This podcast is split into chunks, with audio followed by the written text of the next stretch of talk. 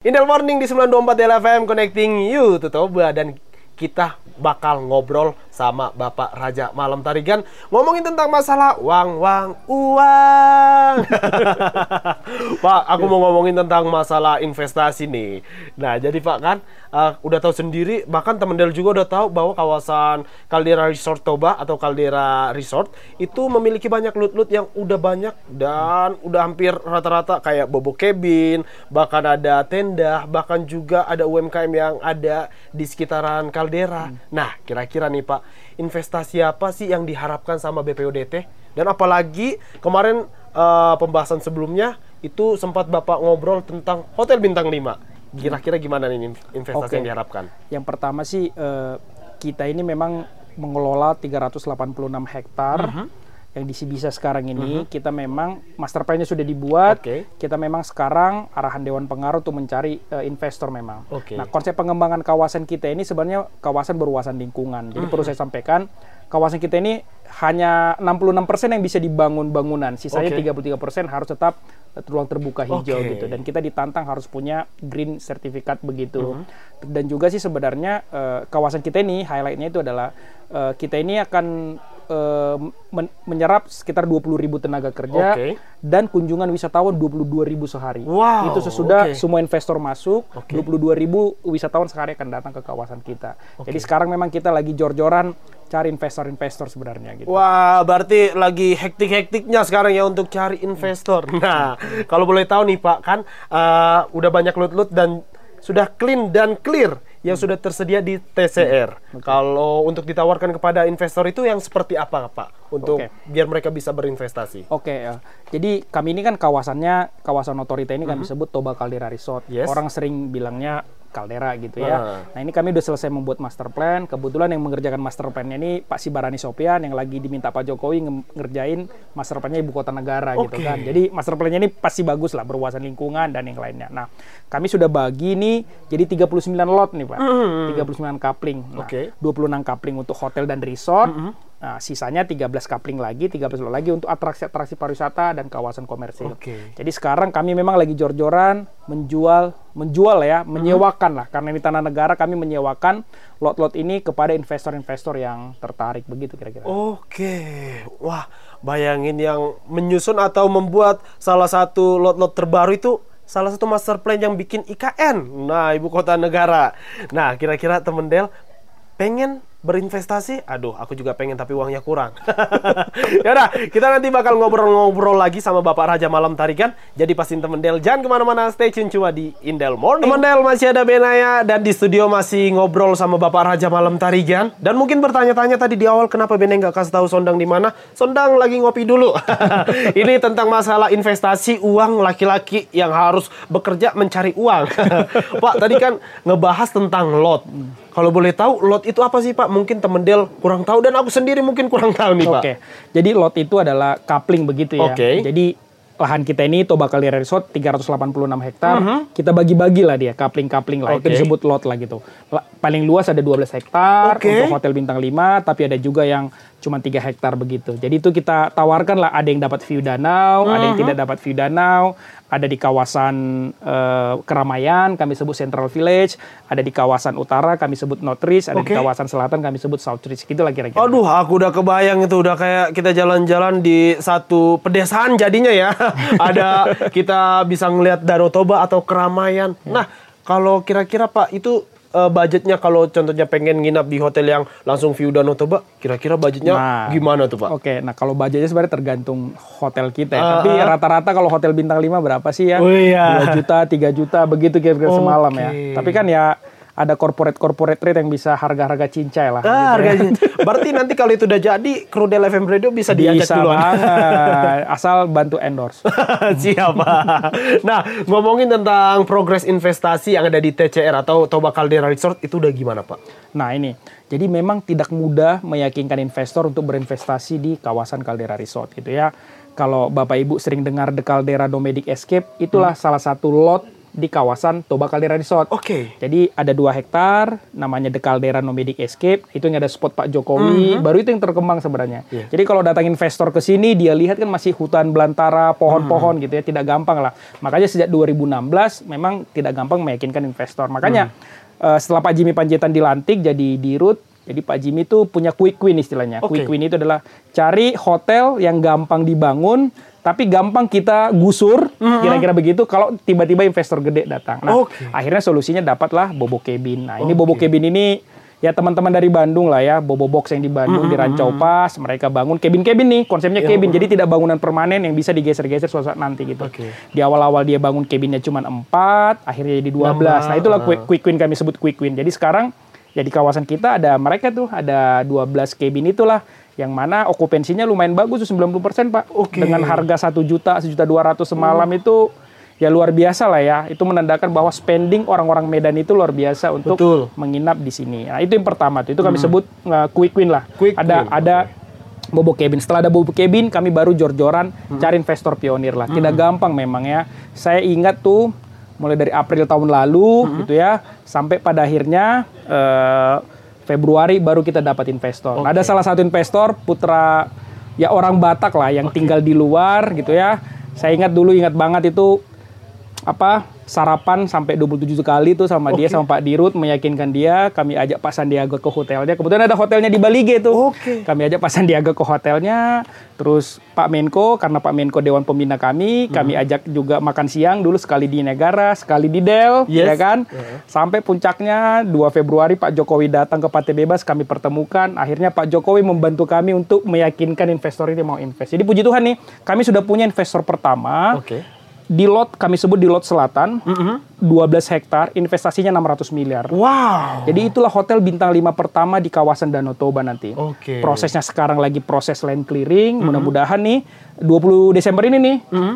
20 Desember bisa jadi kita groundbreaking nanti Pak Menko, Pak Luhut akan datang groundbreaking okay. atau kalau Pak Jokowi fix datang tanggal 24, mm -hmm. kita kan ada acara gede tuh okay. ya tanggal 24 Februari.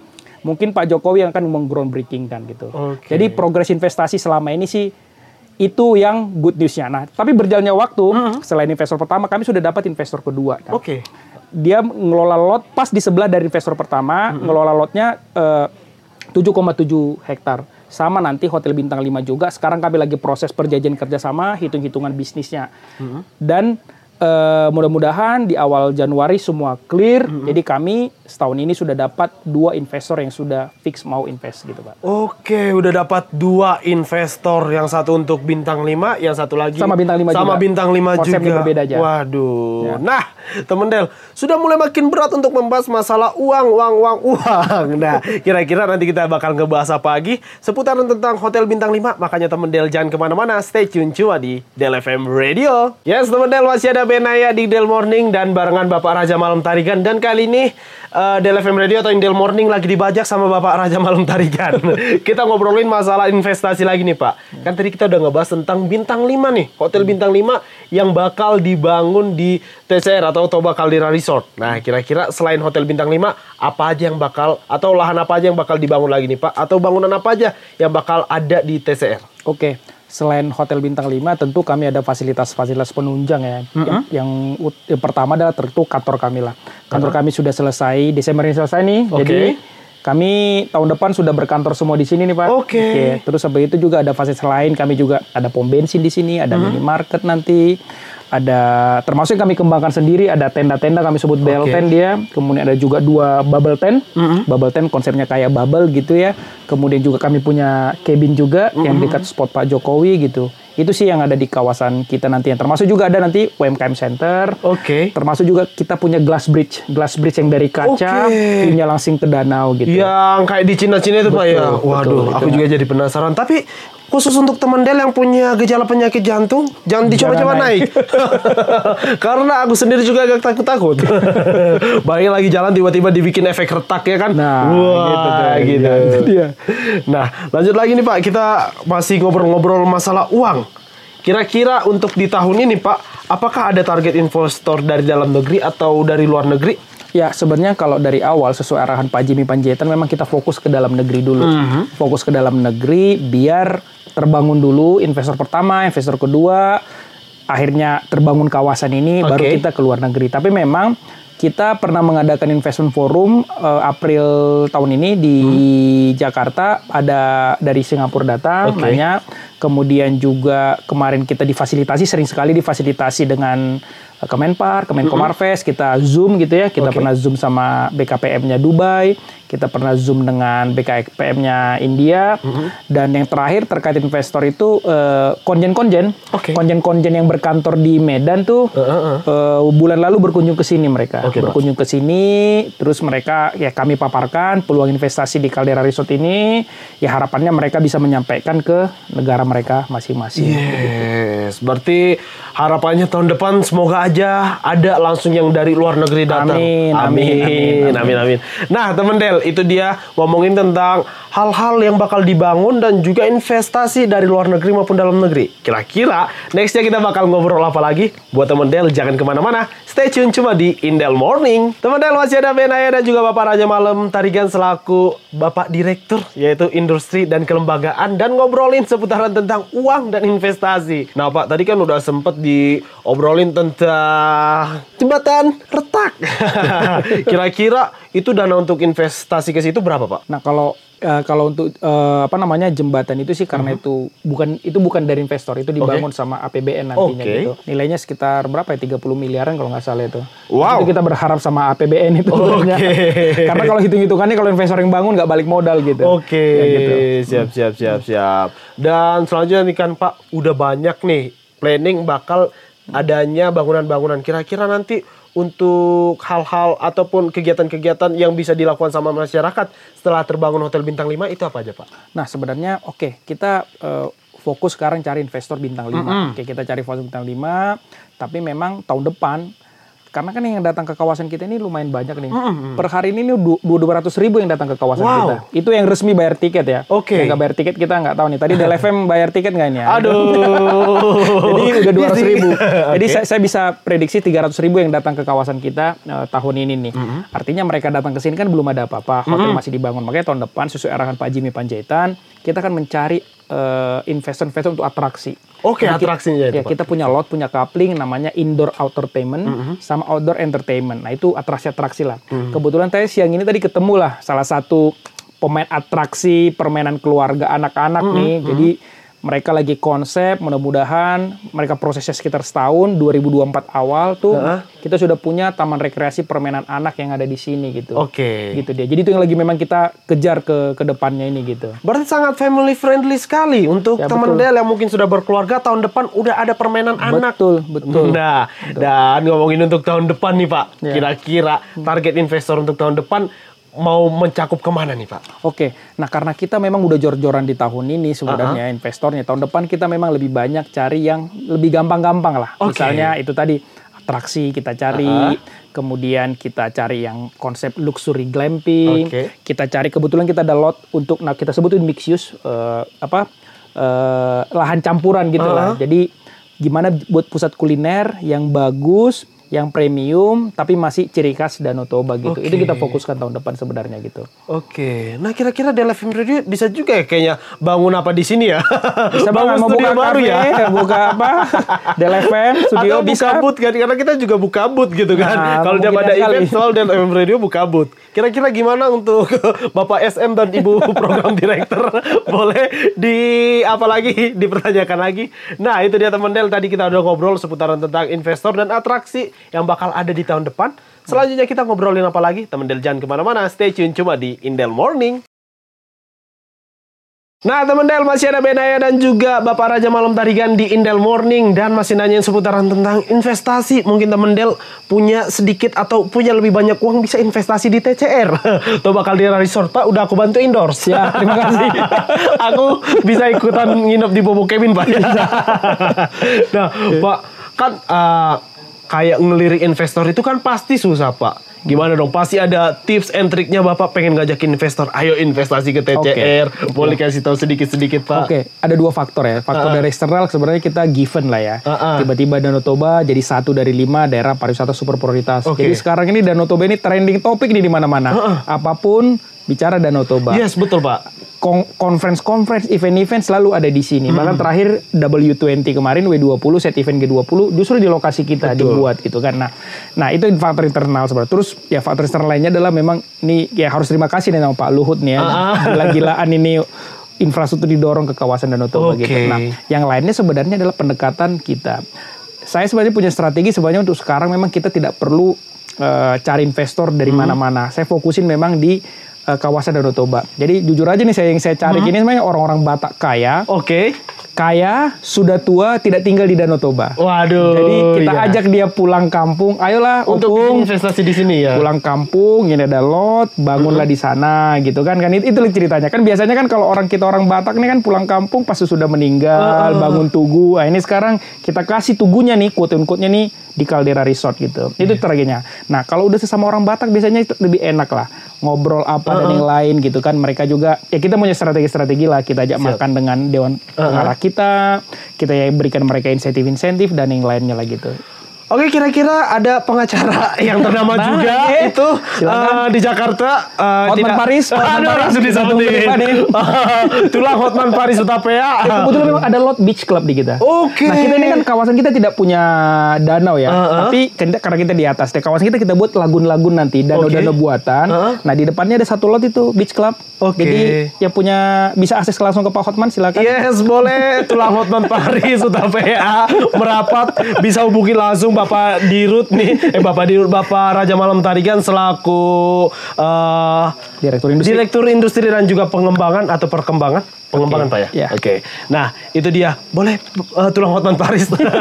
nah, uh, Pak aku juga mau nanya nih Pak, apa sih yang membedakan investor-investor harus banget itu investasi ke TCR dan apa kelebihannya?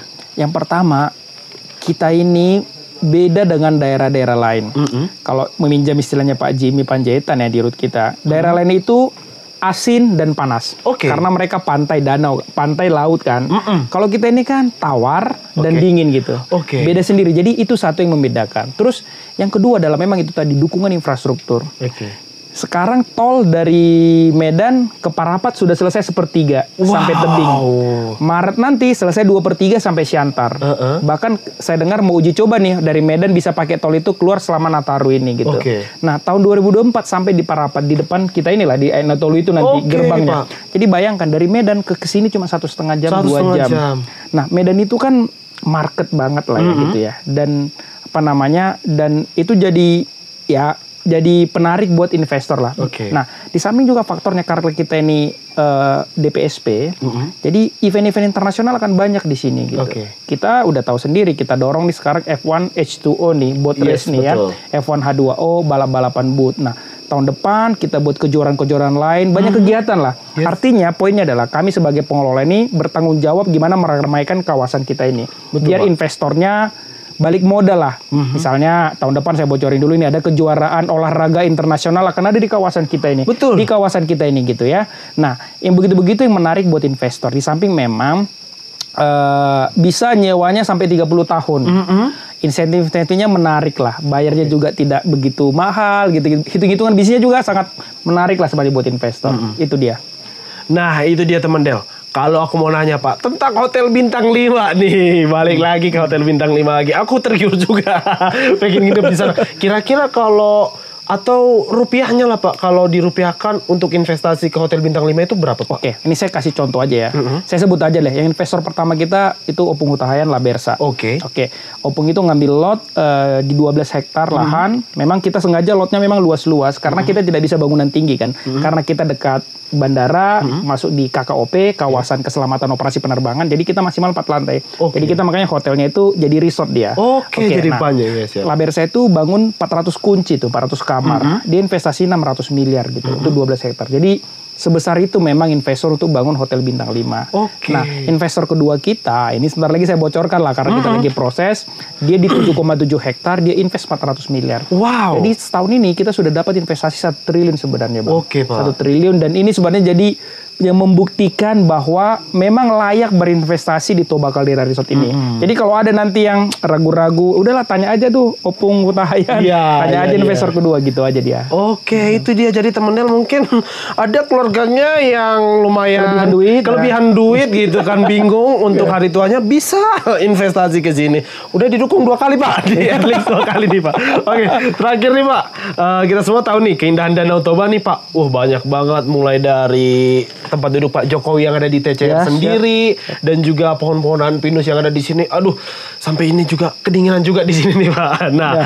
kalau pengen tahu nih Pak, uh, apa sih yang ditonjolkan dari keunggulan yang ada di Danau Toba yang menarik para investor untuk menanam uangnya di Danau Toba dan khususnya di TCR? Yang pertama itu tadi sebenarnya ini Danau Toba ini, ini jadi nih dengan jor-jorannya infrastruktur, mm -hmm. dengan kita ditetapkan sebagai DPSP dengan dengan semua akses lah tiba-tiba Air Asia nggak tiba-tiba sih Air Asia buka penerbangan khusus uh-huh. kemudian juga uh, Citylink dari Batam ke Silangi kita dorong dan yang lain dan yang lain lah kita lagi dorong Bandara Sibisa di sebelah lahan kita juga gitu kan jadi aksesibilitas itu tidak jadi masalah itu jadi okay. orang kan juga kalau udah lebih dari dua jam di perjalanan malas ya betul pas kawasan kita gitu. kan lebih mm-hmm. lebih gampang terus yang selanjutnya faktor menariknya adalah yaitu tadi bahwa kawasan kita ini unik Danau Toba ini terkenal di mana-mana, mm -hmm. bekas letusan gunung, gunung vulkanik dan yang lain begitu-begitu. Itu jadi daya daya tarik lah gitu. Nah, makanya saya bilang kita aja belum ada apa-apa di kawasan ini gitu ya. Hotel bintang 5 belum dibangun, yang datang mm. itu 200 ribu. Saya bisa pastikan 300 ribu datang tahun ini. Wow. Mereka hanya datang foto di spot Pak uh -huh. Jokowi gitu kan. Yes. Kebayang nggak kalau orang invest buat atraksi gitu ya? Betul Pak. Kebayang nggak orang mau invest apa pun gitu? Itu angka 200 ribu itu tuh mm angka 200 ribu itu tuh angka real yang kita dapat. Mm -hmm. Tahun depan kita meningkatkan bisa 400 ribu, 500 ribu yang datang ke kawasan ini. Oke. Okay. Nah, mendatangkan satu juta pengunjung ke kawasan ini gampang banget gitu. 2024, 2025 pasti satu juta ke sini. Uh, dasarnya simpel aja. Mm -hmm. Yang datang ke Sumatera Utara itu 3 juta orang biasanya. Okay. 3 juta. Sepertiganya itu pasti ke Caldera Resort. Mm -hmm. Apalagi tol sudah jadi. Iya, jadi bayangin, satu juta orang datang ke satu kawasan itu market. Mau diapain nih satu juta ini? Wah, betul juga. Berarti tidak menutup kemungkinan juga bakal ada perumahan juga di sini. ya ada ada memang di lot kita ada memang residensial ya. Oke. Okay. Tapi konsepnya dia kayak apartemen gitu sih. Oke okay, pak. Gitu. Siap. Dan terakhir nih pak, kira-kira ada nggak yang pengen disampaikan untuk para yang pengen berinvestasi dan juga untuk teman Del? Oke, yang pertama sih kalau mau berinvestasi sangat terbuka sekali kita. Mm -hmm investasi tidak hanya investasi yang gede-gede hotel sebenarnya. Mm -hmm. Atraksi habis aja nih, teman Del patungan-patungan mm -hmm. buat tiba-tiba buka apa di sini permainan apa permainan apa atau nanti kita buat skema-skema kerjasama misalnya kita punya lahan hmm. kita punya lima lima track sepeda gitu. Ada nggak mau ngelola trek sepeda itu bagi hasil kita? Mm. Atau mau buat paintball nih? Wow. Atau mau buat mini zoo yang kecil-kecil aja gitu. Kalau mau bareng-bareng kita ayo kita berbisnis bareng-bareng di sini. Peluangnya sangat terbuka sekali gitu. Wah, sangat terbuka sekali apalagi aku suka dengan paintball. Oke, terima kasih nih untuk Bapak Raja Malam tadi kan kita udah ngobrol-ngobrol bareng, udah nyempatin waktunya dan kopi yang disediain di sini, buh enak banget luar biasa. Mantap. Ah, itu kopinya itu itu dari Mora Coffee. Okay. Itu orang yang dari Motung tetangga kita mm -hmm. yang kita latih dari dulu kita ajarin cara membuat kopi dan sekarang kopinya nggak kalah lah dari kopi-kopi lah Said lah wah ya. udah tau lah apalagi temen dia yang mungkin udah ngerasain udah tau gimana enaknya dan uh, pahitnya pas gitu.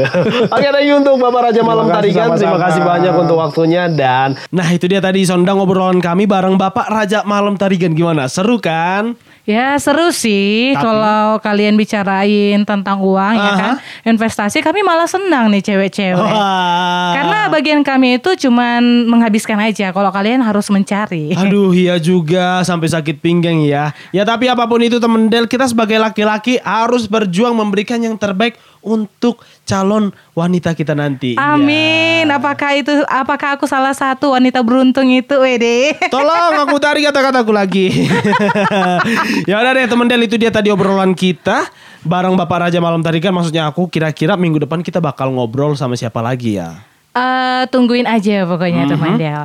Dan untuk obrolan Benaya dengan Bapak Raja, Raja Malam, Malam semoga menginspirasi buat mm-hmm. teman Del juga untuk berinvestasi. Ya udah deh itu sekalian penutup dari kita. Akhir kata dari kita berdua, aku Benaya Siregar. Sonang Sirait. Pamit. Bye-bye.